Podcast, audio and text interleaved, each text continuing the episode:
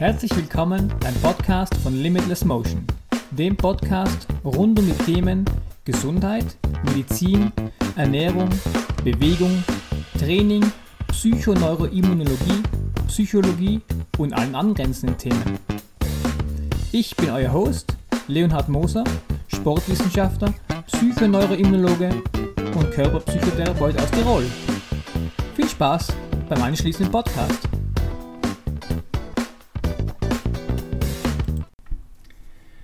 Hallo, liebe Zuhörerinnen und Zuhörer. Es freut mich sehr, dass ihr den Weg auf meine Seite zu meinem Podcast gefunden habt.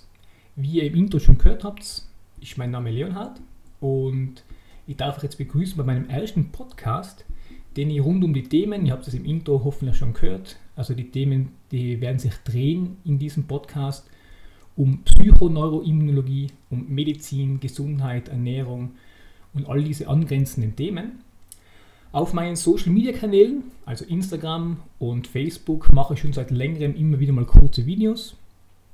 Aber da die meisten Leute sich die Videos immer nur anschauen, wenn sie so unter fünf Minuten sein, kann ich die Themen nie wirklich umfassender behandeln. Und haben wir gedacht, ich steige jetzt auch ein in das Podcast-Geschäft. Ähm, auch deshalb, weil ich selber gern Podcasts höre, vor allem wenn ich mit dem Auto unterwegs bin, was ich normalerweise nicht so gern bin, aber muss ich manchmal geschäftlich. Und dann sind Podcasts immer sehr angenehm zum Hören. Ziel ist also der Podcast nicht wirklich viel länger als 30 bis maximal 60 Minuten jeweils geht. Werden wir dann schauen, wie es auch ankommt. Und ich bin immer froh auf das Feedback von euch Hörerinnen und Hörern. Wie ihr merkt, neige ich gern zu Ausschweifungen. Und deshalb habe ich mir einen Gast, äh, eine Gastinterviewerin an meine Seite gesetzt, damit die ein bisschen durchs Gespräch leiten kann und damit ich nicht länger hin und her schmeife, werde ich gleich das Wort an meine Interviewerin übergeben. Dankeschön. Hallo auch von mir, liebe Zuhörerinnen und Zuhörer. Ich bin die Carmen und ich freue mich sehr, dass ich diesen Podcast heute mit dem Leo, ähm, sein Spitzname für Leonhard, machen darf. Bitte Leo, ja. Leo, wir starten gleich. Ähm, kannst du uns bitte ein bisschen was über deinen Lebenslauf, über deine Qualifikationen, ähm, erklären, bis es dich dahin geführt hat, wo du heute bist, nämlich äh, Therapeut und Trainer. Ja, also ich habe mir vorgenommen, das mache ich jetzt nur in dem ersten Podcast und dann mache ich das nie wieder. Wer das, wenn das genau interessiert, der kann gerne das auf meiner Homepage nachlesen oder in den Show Notes wird ein bisschen was ähm, verlinkt sein. Aber gerade damit ihr wisst, woher ich komme, vielleicht ganz kurz, was ich so an Ausbildungen gemacht habe, da vor allem aber im therapeutischen Bereich, weil ich habe natürlich auch sehr viele Ausbildungen im Bereich des Sportes gemacht, Instruktorenausbildungen etc. etc. Und auch ein Studium äh, der Sportwissenschaften absolviert, aber im therapeutischen Kontext, im Bereich Gesundheit und so, da geht es mehr um diese therapeutischen Ausbildungen. Und da habe ich unter anderem eben nach meinem Sportwissenschaftsstudium noch das Studium der Psychoneuroimmunologie begonnen und das schließe ich hoffentlich heuer ab. Dann das Studium, also die Ausbildung zum klinischen Psychoneuroimmunologen, die habe ich schon seit längerer Zeit fertig, aber ich habe jetzt eben das Studium noch draufgesetzt. Das schließe ich hoffentlich bald ab. Dann habe ich noch eine dreijährige Ausbildung zum Tuina Anmo Praktika, also das ist die Massageform der traditionell chinesischen Medizin, also auch eine äh, dreijährige Ausbildung in der TCM. Ich habe verschiedene kleine Ausbildungen gemacht, wie Wirbelsäulenmassage nach Dompreus, Bone-Technik, Medical Taping, ähm, eine Technik, die sich von den Liebscher Prachtsachen abgeleitet hat. Verschiedene Faszientechniken wie das Fasziendistorsionsmodell. Ich habe eine Osteopathie-Ausbildung oder mehrere Osteopathie-Ausbildungen bei verschiedenen Anbietern gemacht. Ähm, noch andere Ausbildungen in Richtung DCM. Habe auch eine Ausbildung, Fortbildung äh, in Sensormotorics. Das ist so eine Ableitung von Hanasomatics, also äh, einer weiteren Ableitung der Feldenkreismethode, wo man mehr aber hands-on arbeitet. Ich habe eine Ausbildung zum NLP Practitioner und Master gemacht und in diesem Zuge auch die Ausbildung zum äh, Lebens- und, Sozial Lebens und Sozialberater für äh, psychologische Beratung, so heißt es in Österreich. Das könnte man vielleicht vergleichen mit dem kleinen Heilpraktiker in Deutschland, der die Psychotherapie anbieten darf. Habe dann jetzt eben auch das psychotherapeutische Propedeutikum in Innsbruck an der Uni gemacht. Also das ist diese Vorausbildung, bevor man dann die eigentliche Psychotherapie-Ausbildung starten kann. Dann habe ich noch eine Fortbildung in somatisch-emotionale Integration, das ist so körperorientierte Traumaarbeit, habe mehrere Hypnoseausbildungen gemacht, mehrere Fortbildungen im Bereich der Neuroathletik, des neurozentrierten Trainings, unter anderem eben Applied Movement Neurology und äh, Set Health, so also der eigentlich der Markt, äh, der bekannteste Vertreter des äh, Neuro oder neurozentrierten Trainings und auch eine Fortbildung in neurokinetischer Therapie und ein paar andere Sachen, die mir jetzt nicht mehr einfallen. Aber Gott, dass ihr wisst, was ich so ungefähr mache oder warum ich über, das, über diese Sachen überhaupt spreche. Ja, das waren meine Ausbildungen, die haben mir dazu gebracht und mein Tätigungs Tätigkeitsbereich ist eigentlich eben erstens das, dass ich eine Praxis in Tirol im Bezirk Imst habe, wo ich eben tätig bin als Therapeut mit all diesen verschiedenen Methoden. Da werden wir dann genauer noch eingehen auf das. Und andererseits aber so ich würde sagen, gut die Hälfte meiner Tätigkeit, oder sogar ein bisschen mehr momentan noch, äh, die Trainertätigkeit ausmacht. Also ich mache verschiedene Kurse im Bereich Mixed Martial Arts, Kampfkunst, Russian Systema, Parkour und Freerunning, Training für Kinder, mh, hm, eine Art Functional Training, CrossFit will ich es jetzt nicht nennen, weil ich kein Affiliate bin und auch die Trainingsmethode an und für sich jetzt nicht so prickelnd toll finde. Werde mal für ein anderes Thema, für einen anderen Podcast ein Thema werden vielleicht. Ähm, aber das sind so meine Haupttätigkeitsfelder, ja. Danke, Leo. Wie wir jetzt gehört haben, sind deine Qualifikationen und Ausbildungen sehr breit gefächert. Äh, du hast auch schon erwähnt, in welchen Bereichen du nennst die Säulen du tätig bist in deiner Praxis. Ähm, kannst du da die Kernthemen noch einmal ein bisschen herausheben? Ja, also wenn man auf meine Homepage eben auch geht, ein bisschen Schleichwerbung, www.limitless-motion.at, da findet man auch diese einzelnen Säulen nochmal genau beschrieben. Ganz kurz vorweg, wenn du die Frage verliest, bitte äh, erinnere mich nochmal dran, aber wie man merkt, versuche ich nicht in meinem tiefsten Bauerndialekt zu sprechen, also und langsam zu sprechen. Ich hoffe, das ähm, kommt dann doch gut, gut rüber. Ähm, wir müssen da schon ein bisschen reinkommen. Aber die Carmen, Gott sei Dank, äh, leitet mich da immerhin mit ihrer schönen Aussprache. Ähm, ja, die Säulen, die ich habe, beziehen sich einerseits auf das Training, das ich mache, und andererseits auf den Therapiezweig.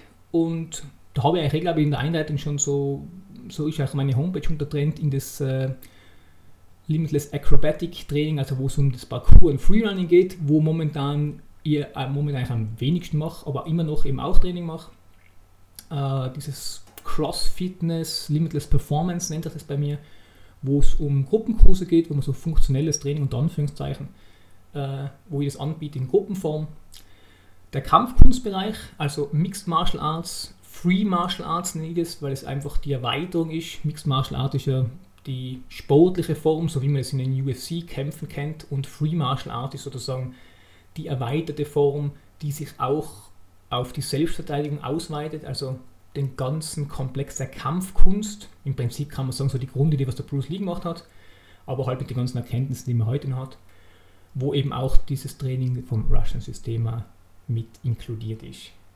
Und eben äh, Limitless Health, das ist die ähm, Ausrichtung auf die Gesundheit. Da kommen eben die ganzen therapeutischen Fragestellungen und Anwendungen zum Tragen. Das sind so die Säulen, die das Limitless Motion ausmachen. Danke, Leo.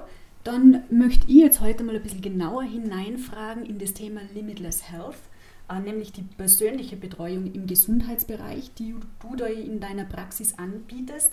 Ähm, kannst du deinen Zuhörerinnen und Zuhörern ganz einen kurzen Überblick geben, noch einmal über die Therapien und Methoden, bevor wir dann ein bisschen genauer auf die Psychoneuroimmunologie eingehen?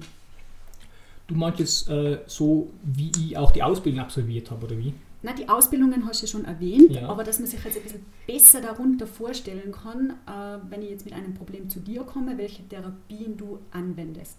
Okay, also wie du eh gesagt hast, wo wir dann nachher weiter darauf eingehen, auf die klinische Psychoneuroimmunologie. Das ist sozusagen der Punkt, der all diese Therapiemethoden von mir verbindet, da ich das Problem meistens darin sehe, dass jeder behauptet immer von sich selber oder jeder Anbieter von Therapiemethoden ganzheitlich zu arbeiten wirklich ganzheitlich ist es eh nie aus meiner Sicht, sondern es hat halt jeder sein Paradigma als seine Therapieform. Deswegen versuche ich eigentlich nicht nach Therapiekonzepten Menschen zu behandeln und sie in die Therapieform hineinzupassen, sondern ich versuche zu schauen, was braucht die Person gerade am meisten, aus welchem Bereich, und dann nutze ich einzelne Tools, die ich eben erlernt habe. Das kann jetzt gehen von ähm, Hands-on-Techniken, also Massage-ähnliche Techniken, unter Anführungszeichen Manipulationen, was eine Massage ja ist, aus der Osteopathie. Das können sein irgendwelche neuroathletischen Übungen oder neurozentrierte Techniken, was im Prinzip jede Technik ist, wenn man äh, weiß, wie das funktioniert. Ähm, das können Gesprächsinterventionen sein, das können Sachen aus der Hypnose sein, das können Nahrungsinterventionen, Lebensstilinterventionen, Bewegungsinterventionen oder Training sein. Das richtet sich wirklich immer daran, was ist das Problem von demjenigen, der zu mir kommt und da ziehe ich dann sozusagen aus meiner Toolbox das entsprechende Instrument heraus, ohne eben mit irgendeiner speziellen Therapieform da verheiratet zu sein und sagen, das ist das Heilbringende. Mhm.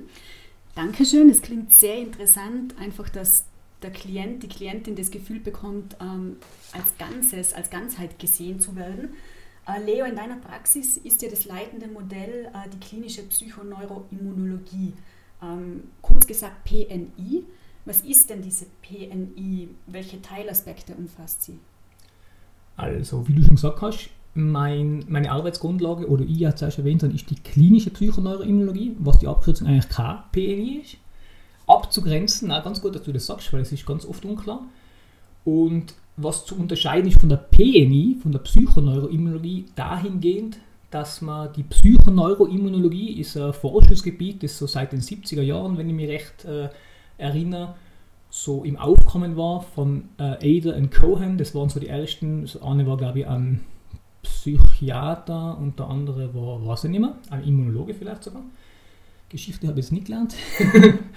und die haben äh, herausgefunden, dass man eben zum Beispiel das Immunsystem konditionieren kann. Also nach der klassischen Konditionierung, wie es beim Pavlovschen Hund ist, hat man es in der Psychologie, weiß man das schon lange und operiert mit dem. Aber eben in der Immunologie war das eben nicht klar, dass eben auch das Immunsystem sozusagen ähm, prospektiv arbeitet, also in die Zukunft vorausschauend schon arbeiten kann, wenn das irgendwelche, die Psyche sozusagen, unser, unser psychischer Apparat Bedrohungen vorwegnimmt, kann das das Immunsystem aktivieren oder beeinflussen. Und das war eigentlich der Startpunkt, ja. Genau, das wäre dann die so, sogenannte Psychoimmunologie, oder? Naja, Sie haben das äh, Thema, also die Psychoimmunologie haben also die zwei eigentlich so, kann man sagen, vielleicht begründet mhm. und eigentlich müsste das ganze, der ganze Komplex, Komplex heißen Psycho, Neuro, äh, Endokrino, Somatiko, Physio, äh, Sexuolo, bla bla bla, Immunologie. Also Immunsystem sozusagen als letzter gemeinsamer Pfad. Aber das kann sich ja kaum Mensch merken, das Wort. Psychoneuroimmunologie ist schon ein Zungenbrecher. Also von dem her unter dem Begriff PNI oder KBNI eben, ähm, fasst man eigentlich all diese Bereiche zusammen. Der Unterschied eben ist, dass die Psychoneuroimmunologie ist das universitäre Forschungsgebiet, wo es ja sehr viel Forschung gibt in den letzten 30 Jahren oder 40 Jahren mittlerweile schon. Na, 50er, was heißt 70er Jahre ist. Und die KPNI ist eigentlich begründet worden von Bram van Dam, hat er glaube ich geheißen, und Leo Broimboom, ich hoffe, ich spreche das richtig aus, Holländer. Und auch dem Tom Fox, ein Sportwissenschaftler aus Deutschland, die haben diese ähm, klinische Psychoneuroimmunologie mehr oder weniger begründet und da geht es eben darum, dass man die Erkenntnisse aus der Forschung in klinisch relevante Werkzeuge umwandelt. So ist es natürlich schön, wenn ich weiß, dass es Zusammenhänge gibt, aber wenn ich nicht weiß, wie ich das benutzen kann, dann bringt es sozusagen dem Endverbraucher nichts. Und also der Leo Bräumbaumer hat das vor allem vorangetrieben, ist auch der Kopf des Ganzen. Also wenn man dem eine Stunde zuhört, brauche ich danach fünf Wochen mindestens, um das zu verarbeiten. Ähm, der bringt einfach all diese Wissenschaften zusammen und eben in so ein, ähm, eigentlich in so eine Form, dass man es auch klinisch anwenden kann. Das ist eben die klinische Psychoneuroimmunologie. Mhm. Und worin siehst du jetzt die Stärke von dieser KPNI in deiner Praxis vor allem? Also wie wir schon am Anfang erwähnt haben, äh, habe ich ja verschiedene Therapiemethoden erlernt, wobei immer jeder Ausbildner oder jeder Vertreter meint, seine Therapiemethode sei die beste oder die heilsbringende und jeder schreibt sich auf die Fahnen, ganzheitlich zu arbeiten. Also die DCM arbeitet ganzheitlich, sagt man immer. Und äh, es kann insofern jetzt sehen, die DCM arbeitet sehr stark energetisch. Das heißt, da gibt es energetische Zusammenhänge von den Organsystemen und zugefügte oder entsprechende Emotionen dazu etc. etc. Er ist das Ganze nicht wissenschaftlich basiert, sondern mehr erfahrungstechnisch. Also die DCM gibt es auch schon in 2000 Jahren, obwohl die DCM, wie man sie heute praktiziert, eigentlich seit Mao Zedong gibt. Das heißt, der hat versucht, das Ganze ein bisschen zusammenzufügen. Und die eigentliche DCM vor 2000 Jahren war wahrscheinlich ganz anders. Also das kann man auch nicht mehr sagen, dass die so alt ist, die DCM, die wir heute haben. Aber ist aus meiner Sicht eben nicht ganzheitlich, weil es wird auch nur ein Aspekt herausgenommen, hauptsächlich die Arbeit mit dem Qi und schauen über was für Meridiansysteme und so. Wirklich ganzheitlich ist für mich, wenn man auch den Anspruch hat, den I-Anspruch, den, den IB-Anspruch, wissenschaftlich zu arbeiten, dass man im Prinzip alle Erkenntnisse, die es gibt, evidenzbasiert, ein Wort, das man heute so gern benutzt, ja, dass man die auch zusammenfügt. Also dass nicht der Endokrinologe beschäftigt sich mit dem Hormonsystem, der Immunologe mit dem Immunsystem, der Psychologe mit der Psyche, aber die vernetzen sich untereinander. Und die Stärke der PNI oder der KPNI ist eben, dass man wirklich eigentlich in jedem Fach zumindest gut sein sollte, um die Vernetzungen zu sehen. Und dann arbeitet man wirklich ganzheitlich. Also das ist aus meiner Sicht das Einzige, wo man wirklich ganzheitlich arbeiten kann. Und für mich eigentlich auch die einzige Möglichkeit, wie man wirklich irgendwie heilsam arbeiten kann. So, da kann man dann vielleicht eh noch hin, wie die Arbeitsweise ist. Aber normalerweise ist Krankheit immer auf mehreren Ebenen festgesetzt. Das kann eine biomedizinische Ebene sein, also eine biologische Ebene, das kann eine psychologische Ebene sein, eine soziale Ebene. Und man muss eigentlich all diese Ebenen verstehen, damit man jemanden ganzheitlich behandeln, will ich jetzt gerade sagen, unterstützen kann. Und das ist eigentlich das große, der große Benefit davon, warum ich eigentlich die KPNI so als Haupt Therapiezugang wähle. Mhm. Jetzt äh, verstehen wir, glaube ich, auch ein bisschen besser, warum du Leo so breit gefächerte Ausbildungsbereiche äh, sich angeschaut hat und so viele Qualifikationen sich angeeignet hat. Ähm, wie findest du eigentlich heraus, Leo, äh, welche Interventionen der Klient oder die Klientin braucht, äh, beziehungsweise ob die PNI oder die KPNI die richtige Therapieform für deine Klientin, deinen Klienten ist? Das ist eine spannende Frage, weil natürlich, wenn man viele Tools hat, dann muss man natürlich einmal auswählen, was benutzt man. In der KBNI gibt es da Metamodelle, nennt man das. Das heißt, ähm, es gibt da so Grundlagen, Schablone vielleicht kann man es nennen, wie man an Krankheit, an Störung, an Symptome, an Abweichung der Gesundheit herangeht. Und äh, ich muss jetzt nicht alle Metamodelle durchgehen, glaube ich, aber zum Beispiel ein Metamodell der Film versus das Foto. Das heißt, in der klassischen Medizin, wie wir sie heute haben, Schulmedizin auch oft genannt, ähm, ist eigentlich diese Fotomedizin. Es kommt jemand mit einem Symptomkomplex oder auch wirklich, äh, man kann mit bildgebenden Verfahren irgendwelche Signale des Körpers eindeutig zuordnen, der hat einen gebrochenen Fuß oder etc. Ja, irgendwas, äh, Blutwertabweichung. Und man versucht dann wirklich das zu behandeln mit Medikamenten, mit einer Schiene, mit einer Operation. Und das ist aber nur eine Momentaufnahme. Das ist bei akuten Sachen natürlich sehr wertvoll. Also wenn jemand mit einem gebrochenen Fuß erkennt, dann muss er nicht anfangen, in dem seiner Kindheit herumzustochen. Der muss jetzt aktuell schmerzbehandelt werden zum Beispiel. Für die Regeneration ist dann vielleicht schon wieder interessant, wenn ich den auch dann durchleuchte oder wenn der sich selber durchleuchtet bezüglich seiner Kindheit. Aber ein anderes Thema jetzt. Ähm, das ist dann also mehr die proximale Medizin, also das, was jetzt gerade momentan wichtig ist. Und äh, in der PNI versucht man wirklich den Film zu sehen. Das heißt, die meisten äh, chronischen Krankheiten, und das geht es eigentlich in der PNI meistens, also jemand, der irgendwie akute Sepsis hat oder gerade irgendwie kurz vorm Sterben ist, der kommt in meine Praxis. In meine Praxis kann man immer Leute, die chronische oder fast subchronische Sachen haben, also schon längere Zeit.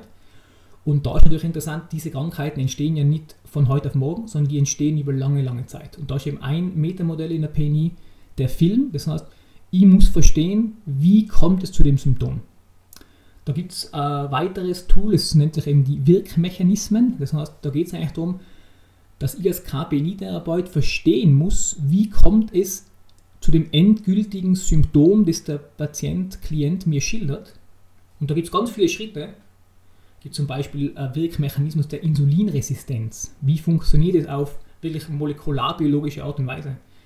Wie führt das zu einer Leptinresistenz? Wie kann das zu, mh, mm, verknüpft sein mit chronischem Stress? Wie kann chronischer Stress Adipozyten, also Fettzellen, anregen, dass die Entzündungsstoffe produzieren? das dann wiederum Stress im Körper verursacht, das dann wiederum Barrieren, Haut, Darm öffnet, wo dann wieder Bakterien oder andere pathogene Faktoren eintreten können. Also da schupft immer ein Steinchen das andere an. Man sollte eigentlich von allen den Wirkmechanismus kennen, was das allein schon ein Studium für mein rechtliches Leben ist. Und dadurch sozusagen über den Film herausfinden, was ist eigentlich das Wichtigste, wo ich die Intervention setzen muss. Ein anderes Metamodell ist nur das 5 plus 2, also mittlerweile plus 2, also das 7-Komponenten-Modell. Da geht es darum, dass eigentlich jede Krankheit, jedes Symptom auf normalerweise mehreren Ebenen stattfindet. Das heißt, es gibt für eine Krankheit, nenne ich jetzt mal, eine kognitive Ebene, es gibt eine soziale Ebene, es gibt eine biomedizinische, also biologische Ebene, wo man etwas feststellen kann. Es gibt eine sexuelle Ebene normalerweise, das hat immer auf die Sexualfunktion am meisten einen Einfluss es hat einen Einfluss auf, das, auf mein ökologisches System. Das heißt, wo bin ich eingebettet? Bin ich in etwas Größeres eingebettet als nur mich? Habe ich eine Familie, ein System, in das ich eingebettet bin? Vielleicht ein Glauben, irgendwas Höheres? Und natürlich auch an meine Vorfahren. Also es geht so weit, dass man natürlich, das ist jetzt, wie gesagt, die PNI ist, auch die KPNI ist wissenschaftlich begründet und ist wirklich eine Hardcore-Wissenschaft. Und aber auch so transgenerationäre Vererbungen, die gibt es ja wirklich auf epigenetische Art und Weise und die spielen eben auch eine Rolle. Und da muss ich eben als KPNI-Therapeut herausfinden, auf welcher Ebene ist das größte Leiden sozusagen, wo, ist das, wo kann ich am meisten herausholen, wo ist das größte Problem und da fange fang ich an intervenieren. Wenn es biomedizinisch ist, kann ich zum Beispiel irgendwelche äh, pflanzlichen Substanzen einsetzen. Äh, ich kann via Ernährungsmedizin unter Anführungszeichen, äh, Phytotherapie, aber auch mit Bewegung, also einfach, dass ich das biologisch da irgendwie intervenieren kann, muss ich natürlich auch den Wirkmechanismus verstehen, dass ich weiß, brauche ich ein Training im aeroben Bereich, brauche ich ein Training im anaeroben Bereich, brauche ich ein Training der Muskulatur, brauche ich ein Training des Herz-Kreislauf-Systems, welches Training produziert welche Myokine, also welche Muskelsignalstoffe, ähm, weil es kann nachher positiv oder negativ wirken. Also ich muss den wirkenden Mechanismus verstehen, wie kommt es zur Krankheit, dann kann ich gezielt intervenieren. Oder eben in sozialen Sachen, in psychologischen Sachen, in kognitiven Sachen brauche ich eben einfach Tools aus der Psychologie, aus der Psychotherapie, aus den kognitiven Neurowissenschaften. Alles, was rund um Epigenetik geht, kann es auch mit einer Art Gesprächstherapie äh, sein. Es kann eine Körpertherapie sein, die Stress auflöst. Also die die äh, Interventionen sind eigentlich unendlich. Ich muss nur verstehen, was löst die Intervention im Endeffekt wissenschaftlich nachgewiesen aus und passt es in den Wirkmechanismus hinein, in die Entstehungsgeschichte des Films. Also quasi Ursache-Wirkungsmechanismus. Genau, was sich hier auch immer jeder auf die Fahnen schreibt, aber die meisten denken halt vielleicht ein Jahr zurück oder gehen nur in den psychologischen Bereich und sagen, nur da ist es oder nur in den unter Anführungszeichen, ich kann ja da im Podcast meine Anführungszeichen Finger nicht machen, deswegen muss ich immer sagen unter Anführungszeichen, äh, gehen dann nur in den energetischen Bereich und sagen alles energetisch. Aber wie gesagt, ich will gar nicht sagen, dass das nicht funktioniert oder dass das keine Grundlage hat, aber das ist zumindest nicht evidence, evidence-based. Und in der KPNI versucht man schon wirklich evidence-based zu arbeiten. Ich kann auch alle energetischen Sachen evidence-based erklären. Mhm. Na, ich unterbrich jetzt an dieser Stelle. Ähm, und zwar das Stichwort, das du mir jetzt geliefert hast, war, ähm, viele Therapieformen gehen einfach nur ein Jahr zurück. Es ist ja wissenschaftlich erwiesen, dass Erfahrungen, die wir als Kinder machen, äh, zur Struktur des Gehirns werden und noch lange danach, sprich auch im Erwachsenenalter, die psychische Reaktionsweisen beeinflussen. Ähm, wie kann sich das jetzt beim Erwachsenen auswirken und unter welchen Beschwerden oder Symptomen könnte die Person dann im Laufe ihres Lebens leiden? Das war eine gute Überleitung. Ja, hast die Kurve wieder gekriegt. Ähm, ja, das ist eine interessante Frage. Äh, wir haben davor ausgemacht, wir gehen auf die einzelne Frage jetzt nicht ganz detailreich ein, da ich noch mehrere Podcasts machen möchte und das eigentlich jede einzelne Frage könnte schon Stunden füllen. Ähm, das kann er wirklich. generell könnte man äh, sagen, dass natürlich die Art und Weise, wie ich auf Stress reagiere, du hast dann irgendwann mal die Frage, wollte ich mir noch stellen bezüglich Stress. Die ziehe ich jetzt vielleicht ein bisschen vor. Ja, vielleicht kann man die irgendwie, kannst du ja wieder so einen guten Bogen spannen wie zuerst. Ähm, dass die Stresstoleranz natürlich sehr stark in diesen frühkindlichen Erfahrungen begründet ist. Das heißt, wenn ich eine Kindheit habe, die sehr beschützt ist, und auch da gibt es einen gewissen, äh, da gibt es so, so, sozusagen ein optimales Level. Ich kann zu überbeschützt sein, das heißt jetzt nicht, dass wenn es Eltern hören, dass sie sich denken, ich muss meinen Kindern Stress aussetzen. Der Stress, der kommt von alleine, sowieso, ja, normalerweise.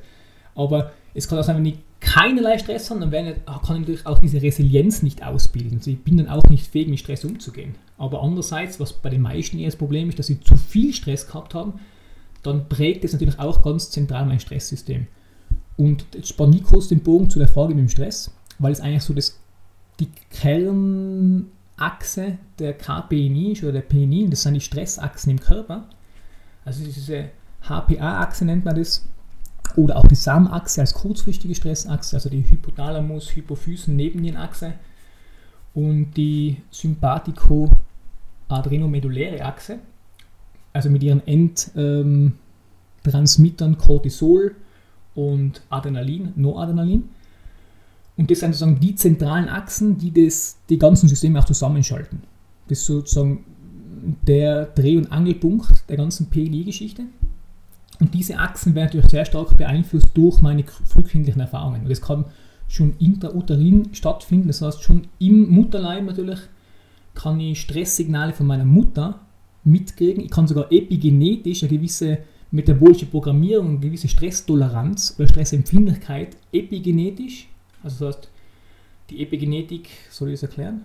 Ganz oder? kurz. Also die Epigenetik ist im Gegensatz zur Genetik, wo wirklich die Erbinformation sozusagen festgeschrieben ist in einer Kodierung der Eiweiße, ist die Epigenetik, kann dann entscheiden durch zum Beispiel Methylierung, Demethylierung oder Acetylierung von Histonen, ob Geninformation abgelesen wird oder nicht und wie sie abgelesen wird. Also das ist dann keine genetische Veränderung, sondern ist einfach eine genetische ähm, Raufschaltung oder Runterschaltung des genetischen Codes, was aber sehr viel ausmachen kann im metabolischen Sinne, eben auch in der Stresstoleranz. Und das kann eben auch vererbt werden. Weil du meinst, Genetik wird ja über viele Generationen vererbt. Äh, Epigenetik kann wirklich in einer Generation vererbt werden. Und die kann ja auch innerhalb meiner eigenen Generation, also innerhalb des Individuums, noch verändern. Und das verändert eben auch die Stresstoleranz. Das heißt, wenn ich frühkindlich sehr hohe Stressfaktoren, sehr hohen Stressfaktoren ausgeliefert war, kann das zum Beispiel dazu führen, dass meine Stresstoleranz gering ist und dass sie durch sehr kleine Stressoren, die ich im Leben habe, schon eine sehr hohe Aktivierung meiner Stressachsen haben. Was dann dazu führt, dass eben die ganze Kaskade, mit der man sich eigentlich in der PNI beschäftigt, Aktivierung der Stressachsen, ähm, hohe, auch hohes Aufkommen von Stresshormonen, Aktivierung des angeborenen Immunsystems, Verschiffung von Energie, also manche Organe bekommen dann mehr Energie, manche bekommen weniger und das dann über Jahre, Jahrzehnte eigentlich dann zur Krankheit führt. Ähm, war da die Frage beantwortet oder möchtest du nochmal ja, nachhaken? Ich war jetzt gleich wieder die Überleitung zur nächsten. Ähm, du hast ja jetzt erklärt, wie das mit dieser Epigenetik funktioniert und dass wir eben diese Erbstruktur in uns haben und äh, diese Vererbungen. Das heißt, dass auch unsere Gehirnstruktur, äh, die psychische Struktur praktisch vorgegeben ist und auch unsere Persönlichkeit. Aber die Wissenschaft hat jetzt herausgefunden, und du hast es eh schon erwähnt, dass man diese Struktur auch verändern kann. Ähm, was bietet da die KPNI für Möglichkeiten, dass man diese psychische Struktur und auch die Persönlichkeit, wenn man da sehr unter Stress steht und meint, man kann es eigentlich nicht mehr ändern, weil es ist eh alles vererbt, wie kann man das trotzdem positiv beeinflussen? Also das heißt, die epigenetische Struktur generell vom Gehirn schon vorgegeben hat, gegeben ist, habe ich hoffentlich nicht gesagt. Ähm, da geht es generell um verschiedene kleinere Parameter, also verschiedene Rezeptoren oder sowas. Also das Gehirn ist normalerweise, das war es mal die letzten, keine Ahnung, 20 Jahre vielleicht oder 30 Jahre ist diese Forschung sehr aktiv, die Plastizität des äh, neuronalen Systems des Gehirns. Früher hat man gemeint, man hat ein Gehirn, mit dem kommt man auf die Welt. In der frühen Entwicklung der Kindheit verändert sich das und dann ist es sozusagen festgesetzt. Und dann sterben Neuronen, also Nervzellen nur mehr ab. Da passiert eigentlich nichts mehr. Was ja aus heutiger Sicht völlig lächerlich ist, weil wie könnten wir denn überhaupt lernen, wenn das System sozusagen nicht veränderbar ist. Heute war es mir eben unter dem Begriff der Neuroplastizität, dass das Nervensystem ständig Aufbauprozessen, Abbauprozessen, Umbauprozessen unterlegen ist. Und das bietet eigentlich eine sehr gute Interventionsmöglichkeit, weil das Nervensystem auch sehr schnell auf Interventionen reagiert. Also es kann innerhalb von Sekunden eigentlich, kann das äh, System lernen, also durch, durch, Kurzzeitpotenzierung, aber wirklich langfristige strukturelle Änderungen in der synaptischen Plastizität, sei normals über Stunden, Wochen oder sowas. Und da bieten im Prinzip alle Interventionen. Also es kann jetzt angefangen, alles was im Bereich des neurozentrierten Trainings macht, hat natürlich Einfluss auf die Architektur des Gehirns, aber wenn es wirklich um psychische Störungen geht, um Krankheiten, dann ist natürlich auch alles, was die Psychotherapie, die Gesprächstherapie, die sprechende Medizin sozusagen zu bieten hat, weil natürlich auch das meine Wahrnehmung verändert, die Kognition, mein Denken über etwas und das allein ändert natürlich auch die neuronale Struktur. Also da setzt sehr viel Sachen ein, die mit Gespräch zu tun haben, aber auch, da ich ja sehr starker Vertreter des, der Embodiment-Theorie bin, das heißt, dass eben nicht diese Trennung, diese dualistische Geist und Körper, sondern es ist wirklich ein Organismus und habe da den Körper sozusagen immer mit drin natürlich. Das ist immer ein Wechsel, Beziehung will ich gar nicht sagen, als wie dualistisch wäre, aber es ist einfach so, ich kann nicht nur den Geist bearbeiten, ich kann nicht nur den Körper bearbeiten, ich kann einfach nur den Organismus bearbeiten. Und da können genauso körperorientierte Psychotherapietechniken zum Einsatz kommen, wie eben rein körperorientierte Techniken oder rein reine Gesprächsinterventionen, Sachen, die in Richtung Hypnose gehen, wo, wo ich es auch schaffe, eben vielleicht unter die Wahrnehmungsschwelle der bewussten Kognition zu kommen, wo ich auch sehr schnell Sachen verändern kann. Mhm. Ähm, kann dadurch dann auch der Stress abgebaut werden? Also generell, wenn es um Stressabbau geht, äh, kurzfristig, da bietet sich immer an, so wie gesagt, also als proximale Lösung, dass die Menschen lernen, kurzfristige Stress-Coping-Techniken zu erlernen. Das kann jetzt sein, klassischerweise progressive Muskelrelaxation oder irgendwelche Atemtechniken oder autogenes Training. Langfristig geht es natürlich darum, dass die Perzeption von Stressfaktoren sich verändert. Das heißt, die Leute sollten sozusagen mehr ähm, Coping Skills bekommen oder generell mehr Kompetenzen in den Lebensbereichen, die sie stressen, weil dann sozusagen das Gehirn ja diesen Stress nicht als Stress wahrnimmt. So, wenn ich mehr Tools zur Verfügung habe, um mit gewissen Sachen umzugehen, dann sinkt sozusagen das Stresslevel oder die allostatische Last, die ausgeübt wird auf dem Körper und er muss die Stressachse aktivieren. Das kann man jetzt mit Training vergleichen. Wenn jemand zu mir zum Training kommt und der trainiert das erste Mal und macht Kniebeugen mit 10 Kilogramm, dann ist ein hoher Stress, eine hohe allostatische Last. Der Körper passt sich an und wenn wir das zwei Wochen machen, ist das kein Stress mehr. Das stresst den Körper nicht mehr. Deswegen muss zum Beispiel Training immer progressiv sein. Ich muss einen neuen Stress, eine neue allostatische Last bringen, sozusagen, damit der Körper neu anpassen muss. Und das kann ich mit dem Stresssystem kann ich mir das ähnlich vorstellen. Das heißt, wenn ich mich an gewisse Sachen anpasse oder auch wirklich Strategien entwickle, wie ich mit gewissen Sachen umgehen kann, dann sinkt natürlich die, die Stressschwelle sozusagen. Da kann man sehr viel machen. Ja. Mhm. Da muss man aber vorher auch wissen, was Stress bei einem verursacht, oder? Äh, ja, sollte man schon wissen. Mhm. Du meinst jetzt, was der Stress bei den Klienten, die zu mir kommen, verursacht? Genau, ja. Also generell kann man sagen, wie ich schon erwähnt habe, diese zentralen Stressachsen seien so der Dreh- und Angelpunkt eigentlich der ganzen PNI, KPNI.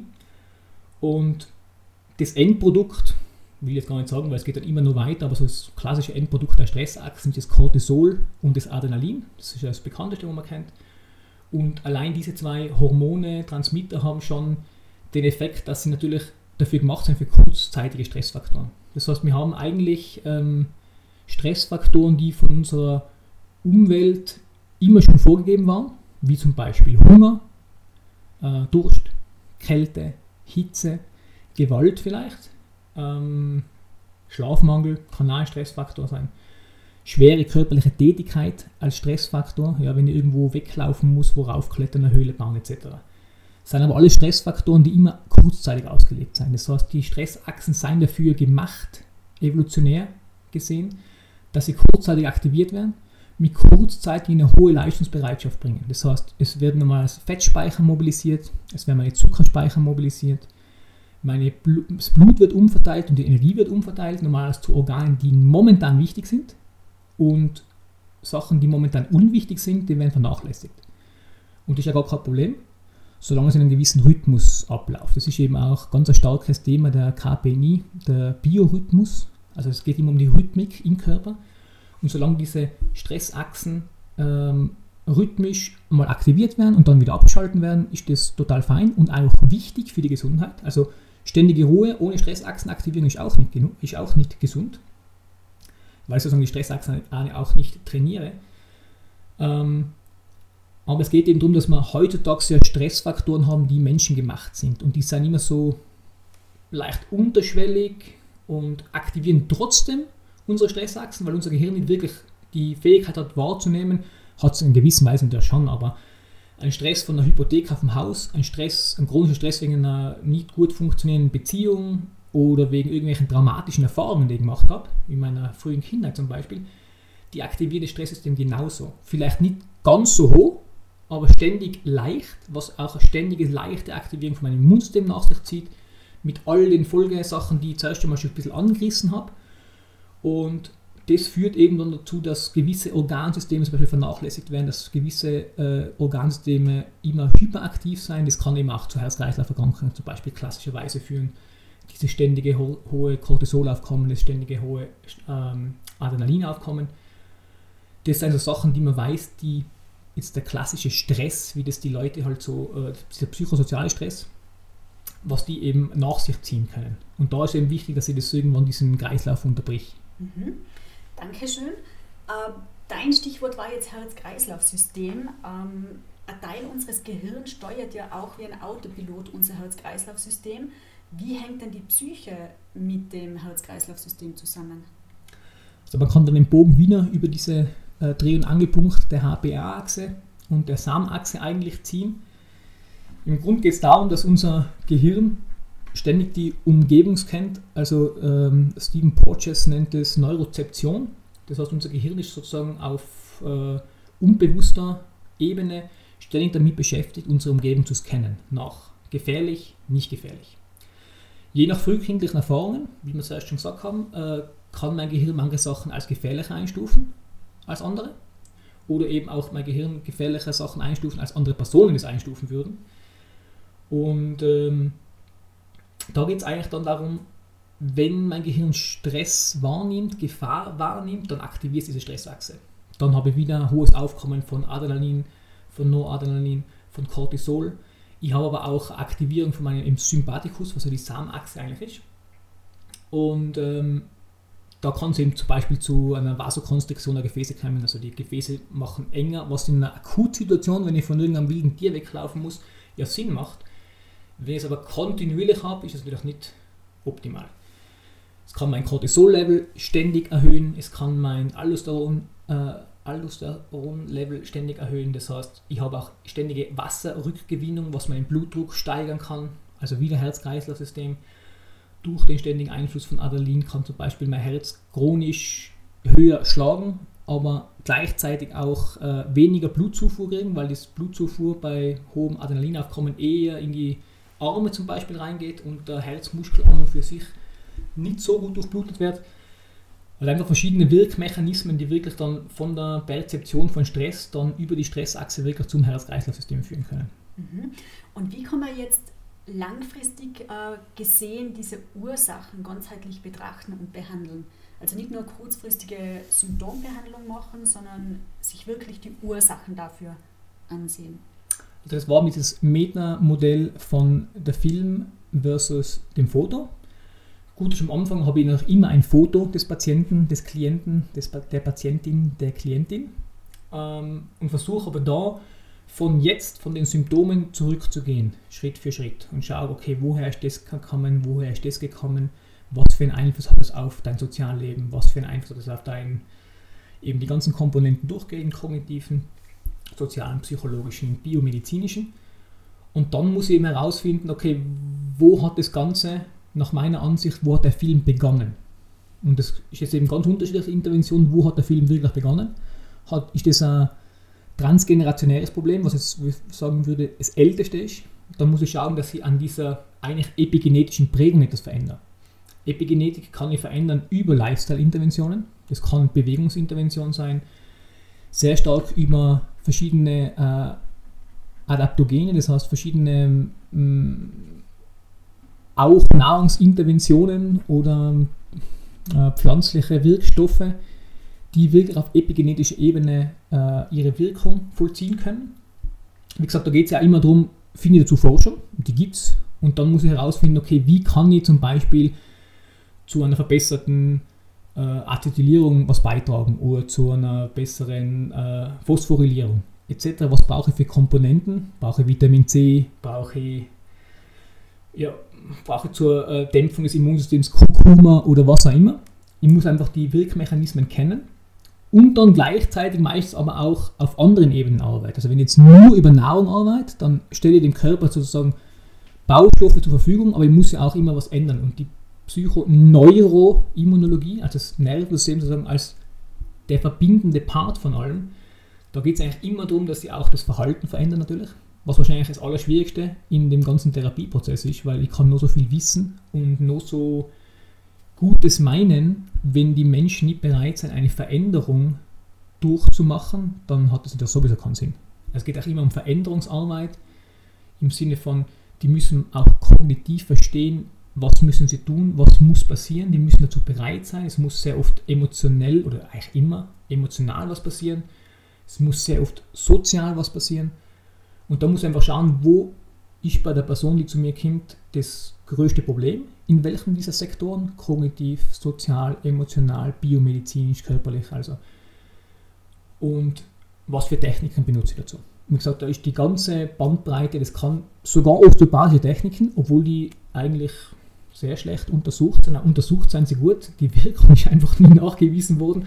Aber wenn ich verstehe, was ich mit einer Berührung mache, was ich für Rezeptoren damit aktiviere, ja, also DRBV-Rezeptoren zum Beispiel aktiviere, dadurch äh, sozusagen eine Beruhigung äh, von einem peripheren Stressfaktor rausnehmen kann, je nachdem, was die, was die Person für frühkindliche Erfahrungen mit Berührung gemacht hat, dann kann ich auch Berührung als Medikament einsetzen. Ich muss nur wissen, wie funktioniert es, wo der Wirkmechanismus, weil es kann auch total nach hinten losgehen, wenn ich es falsch einsetze. Mhm. Und wie gesagt, die Interventionen seien so vielfältig, wie kreativ ich bin. Okay. Ja, das klingt alles sehr, sehr interessant. Äh, du hast jetzt auch das Immunsystem erwähnt. Und es heißt ja, dass das Gehirn und auch das Immunsystem aufeinander einwirken und du hast es auch heute schon ein bisschen genauer erklärt. Ähm, welche Beschwerden können aber jetzt durch das Aufeinander einwirken auftreten und kann man das wieder lindern und heilen?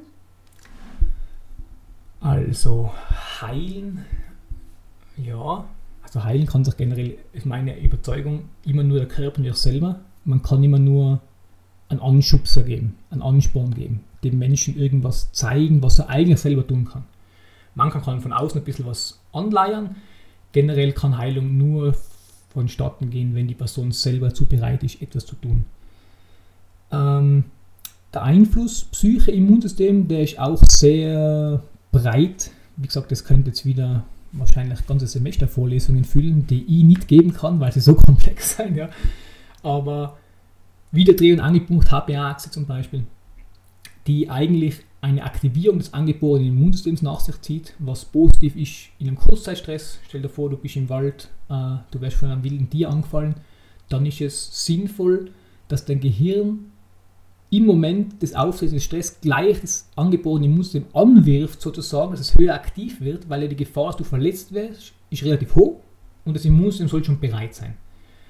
Problematisch ist, wenn der Stress immer so vor sich hin dümpelt und die Aktivierung des Immunsystems dann auch immer vor sich hin dümpelt, weil, wie ich schon gesagt habe, ganz wichtig, ein ganz wichtiges Konzept ist der Biorhythmus. Das heißt, alle Systeme haben einen Rhythmus und haben eine Zeit, wo sie aktiv sein sollten und eine Zeit, wo sie Ruhe haben sollten. Wenn jetzt ein System wie zum Beispiel das Immunsystem ständig leicht aktiviert wird, das kann eben sein durch psychosoziale Stressfaktoren, durch Ernährungsstressfaktoren, auch durch Training, wenn das nicht gut geplant ist, kann auch ein ständiger Stressfaktor sein. Also alle möglichen Stressfaktoren, Strahlung, helles Licht, also äh, künstliches Licht, das können alle Stressfaktoren sein, die eben zusätzlich immer das angeborene Immunsystem mit aktivieren. Und dann führt das über Dauer über verschiedene Wirkmechanismen, die jetzt nicht alle durchgehen, aber un unter anderem eben durch offene Barrieren, dass sich die, die Zellverbände so öffnen, dass pathogene Faktoren auch leichter eindringen können, kann es eigentlich zu einer ständigen, leichten chronischen Entzündung, also Low-Grade Inflammation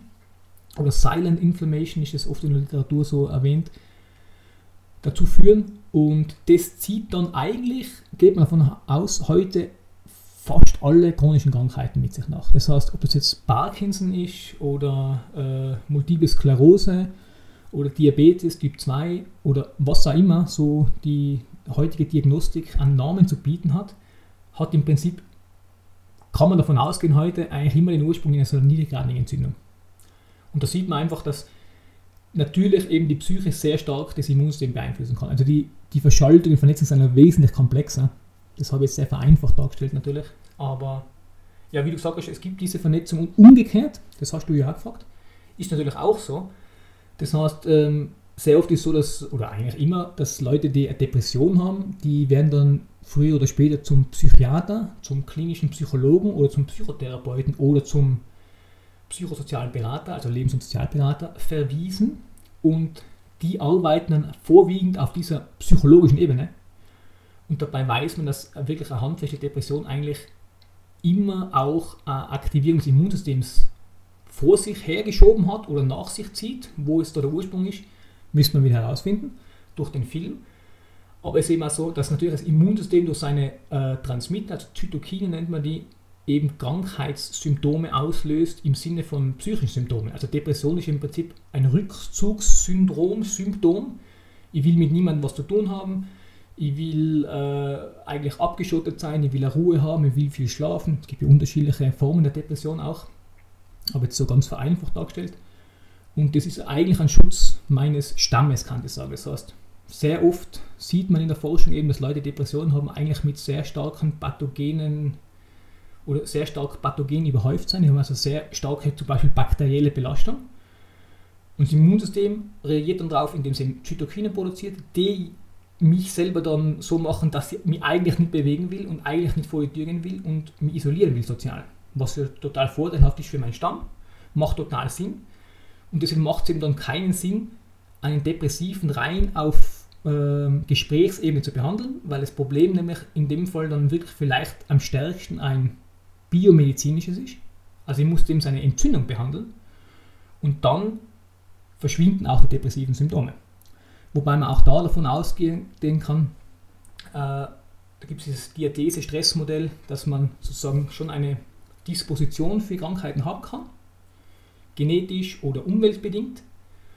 Und es braucht aber immer einen Stressfaktor dazu, das auslöst. Das heißt, ich kann auch schon gewisse genetische Dispositionen vielleicht für eine Depression haben und es kann auch sein, und meist ist es ein Konglomerat aus vielen Sachen. Also es ist nicht so, wie in den seltensten Fällen, jemand hat eine Depression und es ist nur die Pathogenbelastung, sondern da war vielleicht frühkindlich etwas, da war ein traumatisches Erlebnis, da ist momentan ein starker Stressfaktor und da ist eine pathogene Belastung. Wenn es aber nur die anderen Sachen behandelt, dann komme ich wahrscheinlich nie ganz aus dem Rad heraus. Also ich muss zum Beispiel auch diese pathogenen Faktoren behandeln. Und das sehe ich als die große Stärke der PNI, weil es das wirklich ganzheitlich ist und weil man da wirklich dann Sachen auch auf Sachen draufkommt und Sachen behandeln kann, die sonst niemand macht. Weil ein Depressiver, der ist halt dann beim Psychiater und kriegt seine selektiven Serotonin-Wiederaufnahmehämmer oder Gesprächstherapie, ja, und man durchläuft die ganze Kindheit, was gut sein kann und auch Linderung schaffen kann aber vielleicht eben nicht dazu führt, dass man wirklich dann zur Heilung findet. Mhm. Ähm, Leo, kannst du in diesem Zuge noch ein bisschen genauer auf psychosomatische Störungen der Gesundheit eingehen? Was sind denn das für Störungen? Also im Prinzip alles, was ich schon beschrieben habe, geht eh in die Richtung Psychosomatik, ist für mich eher so ein alter Begriff, Psychosomatik, weil es wieder dieser Dualismus ist, Psyche und Soma, also es gibt die Psyche und es gibt das Soma und irgendwie hängen die zusammen der Embodiment-Ansatz ist eigentlich, das ist eins. Ja, ist ein bisschen, das könnte man jetzt philosophisch ausschlachten, machen wir jetzt aber nicht. Ähm, in der modernen Psychologie, Psychotherapie, Physiotherapie auch, gibt es dieses biopsychosoziale Modell, was im Prinzip das beschreibt, was man in der PNI auch macht. Das heißt, man muss immer das Gesamtsystem sehen. Das, also das Soziale, das Biologische, das Psychologische, die ganzen Ebenen, die in diesem Metamodell 5 plus 2 schon beschrieben haben, ganz kurz mal. Und ähm, da sieht man einfach, dass das natürlich immer zusammenhängt. Das heißt, jegliche ähm, Wahrnehmung von Stress, die mein Körper hat, hat normalerweise immer einen Output zur Folge. Also wenn man das Gehirn das ganz vereinfacht darstellt, dann hat das Gehirn die Aufgabe, es bekommt Input durch verschiedenste Rezeptoren. Die können extrarezeptiv sein, also unsere klassischen Sinne, sehen, hören, fühlen. Die können propriorezeptiv sein, das heißt, äh, alles was mein Muskelsystem, meine Gelenke wahrnehmen über die Stellung meines Körpers im Raum. Und die können interozeptiv sein, das heißt, alles was meine Organsysteme betrifft. Also wie ist mein Blutzucker, wie ist mein Blutdruck, wie arbeiten meine Organe, wie ist die Hormonausschüttung etc. Also irrsinnig viele Inputs. Daraus muss mein Gehirn, das muss mein Gehirn bewerten. Das muss es irgendwie auswerten. Das kann es bewusst und unbewusst erfolgen.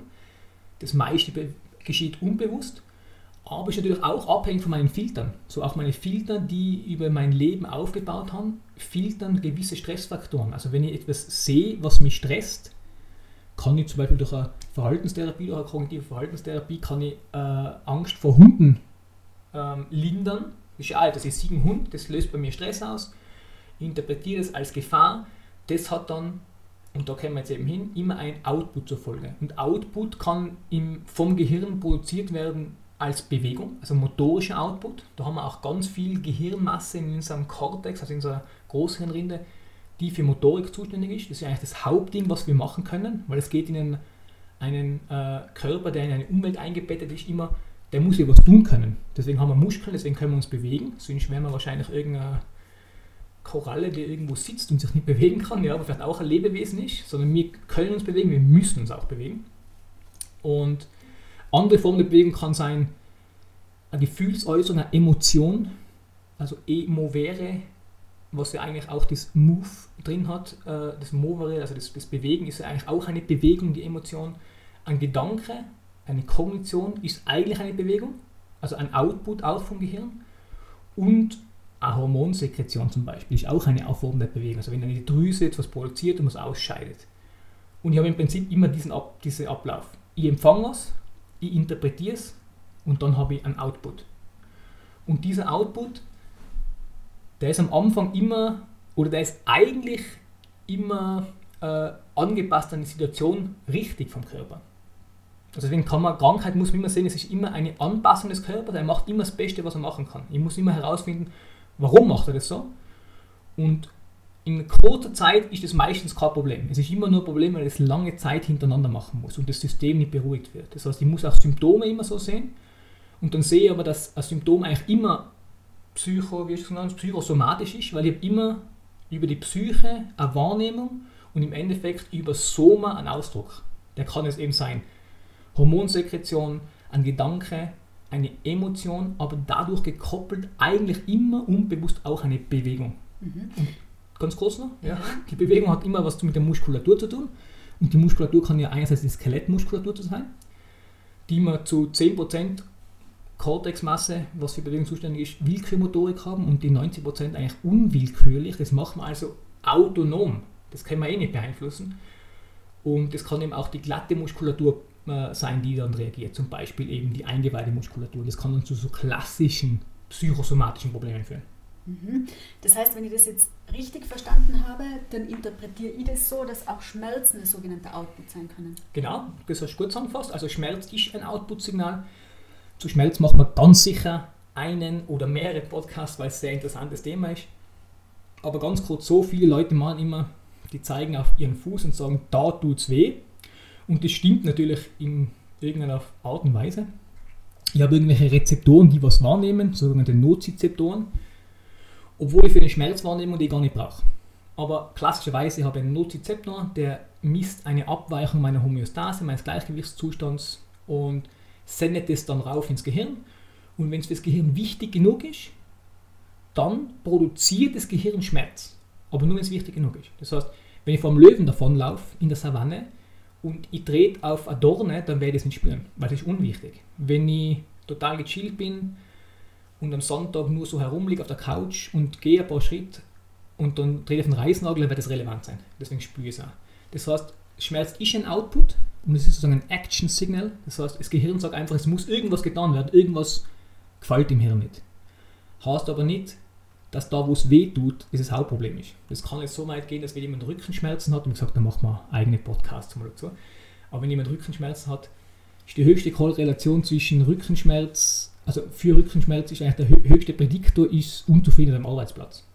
Und nicht ein Diskusprolaps oder Faszienverhärtung, ja, sondern wirklich äh, Unzufriedenheit am Arbeitsplatz.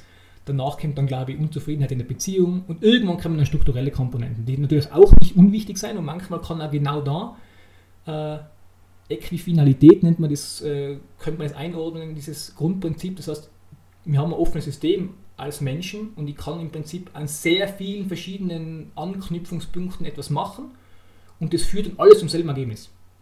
Was nicht heißen soll, es scheißegal, was ich mache, alles führt zur Heilung, sondern ich muss ja schon wissen, was, aber es gibt einfach mehrere Sachen, die gerade im Schmerz zu einer Lösung führen können. Also es kann Schmerz sein, jemand kommt drauf, dass er eigentlich einen Job kündigen muss und bam ist der Schmerz weg oder er muss die Beziehung verändern, beenden eine neue anfangen, was auch immer, oder er muss anfangen, seine Lendenwirbelsäule richtig zu mobilisieren. Das kann genauso dazu beitragen. Aber wie du sagst, kurz zusammengefasst, ja, Schmerz ist ein Output-Signal. Ja. Gut, danke schön, Leo. Ähm, ich nehme das jetzt als Anlass für den Abschluss für unseren heutigen Podcast. Ähm, du hast uns heute sehr viel über physische und psychische Beschwerden und deren Behandlung erzählt.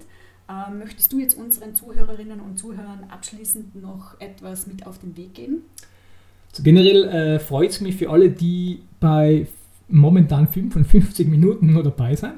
Ja. Ich freue mich immer sehr auf Anregungen, auf Nachfragen, auf ähm, vielleicht neue Themen. Wenn euch etwas interessiert, lasst mir das zukommen. Ich sage, in den Show Notes werde ich auch verlinken meine äh, Homepage natürlich und da ist auch meine E-Mail-Adresse drauf, aber auch meine E-Mail-Adresse info.ll-motion.at. Da könnt ihr mir auch schreiben oder auch auf meinen Social Media Kanälen. Also freue ich mich immer, wenn ihr nachfragen wollt oder Fragen habt oder eben neue Themen in dem Bereich. Wie gesagt, ich könnte mich da 100 Jahre verzetteln. Danke, dass du mich da ein bisschen durchgeleitet hast, auch wenn ich da immer wieder abgedriftet bin. Aber um das geht es eigentlich in dem Podcast auch, dass, eben, dass es breit aufgestellt ist und nicht nur so in eine Richtung geht. Ich hoffe, die Leute haben ein bisschen mitbekommen, dass das System Mensch sehr komplex ist und dass es eigentlich Anlass gibt ja, zu sehr viel Hoffnung, weil gerade, was wir zum, zum Schluss beschrieben haben, das ist das offene System, diese Äquifinalität, dass man sagt, man kann eigentlich aus sehr vielen unterschiedlichen Richtungen ans Ziel kommen. Das ist eigentlich, als, wenn jemand sagt, ich habe einen Bandscheibenvorfall oder die Bandscheibe ganz rausgedrückt, dann ist das strukturell, ist das vielleicht gegeben, da kann ich nichts mehr machen. Aber wenn ich weiß, okay, wenn ich meine Beziehung verändere, dann kann ich meinen Schmerz loswerden, ist das ja eine wahnsinnige Hoffnung. Weil das eine kann ich verändern, das andere nicht mehr. Ich hoffe, das bekommen die Leute ein bisschen mit und sehen eben auch vielleicht der ein oder andere, der das, oder die ein oder andere, die das hört und vielleicht selber irgendwelche Krankheitssymptome hat oder Krankheit hat, hat, kann daraus auch ein bisschen Hoffnung schöpfen oder nicht nur ein bisschen, sondern sehr viel. Weil meine Meinung ist, auch wenn Leute bei mir anfragen wegen Terminen, kann man da was machen? Das kann ich nie versprechen. Ja, ich stelle es mir auch nicht, noch nicht vielleicht oder auch vielleicht nie so gut ein, dass ich alles weiß.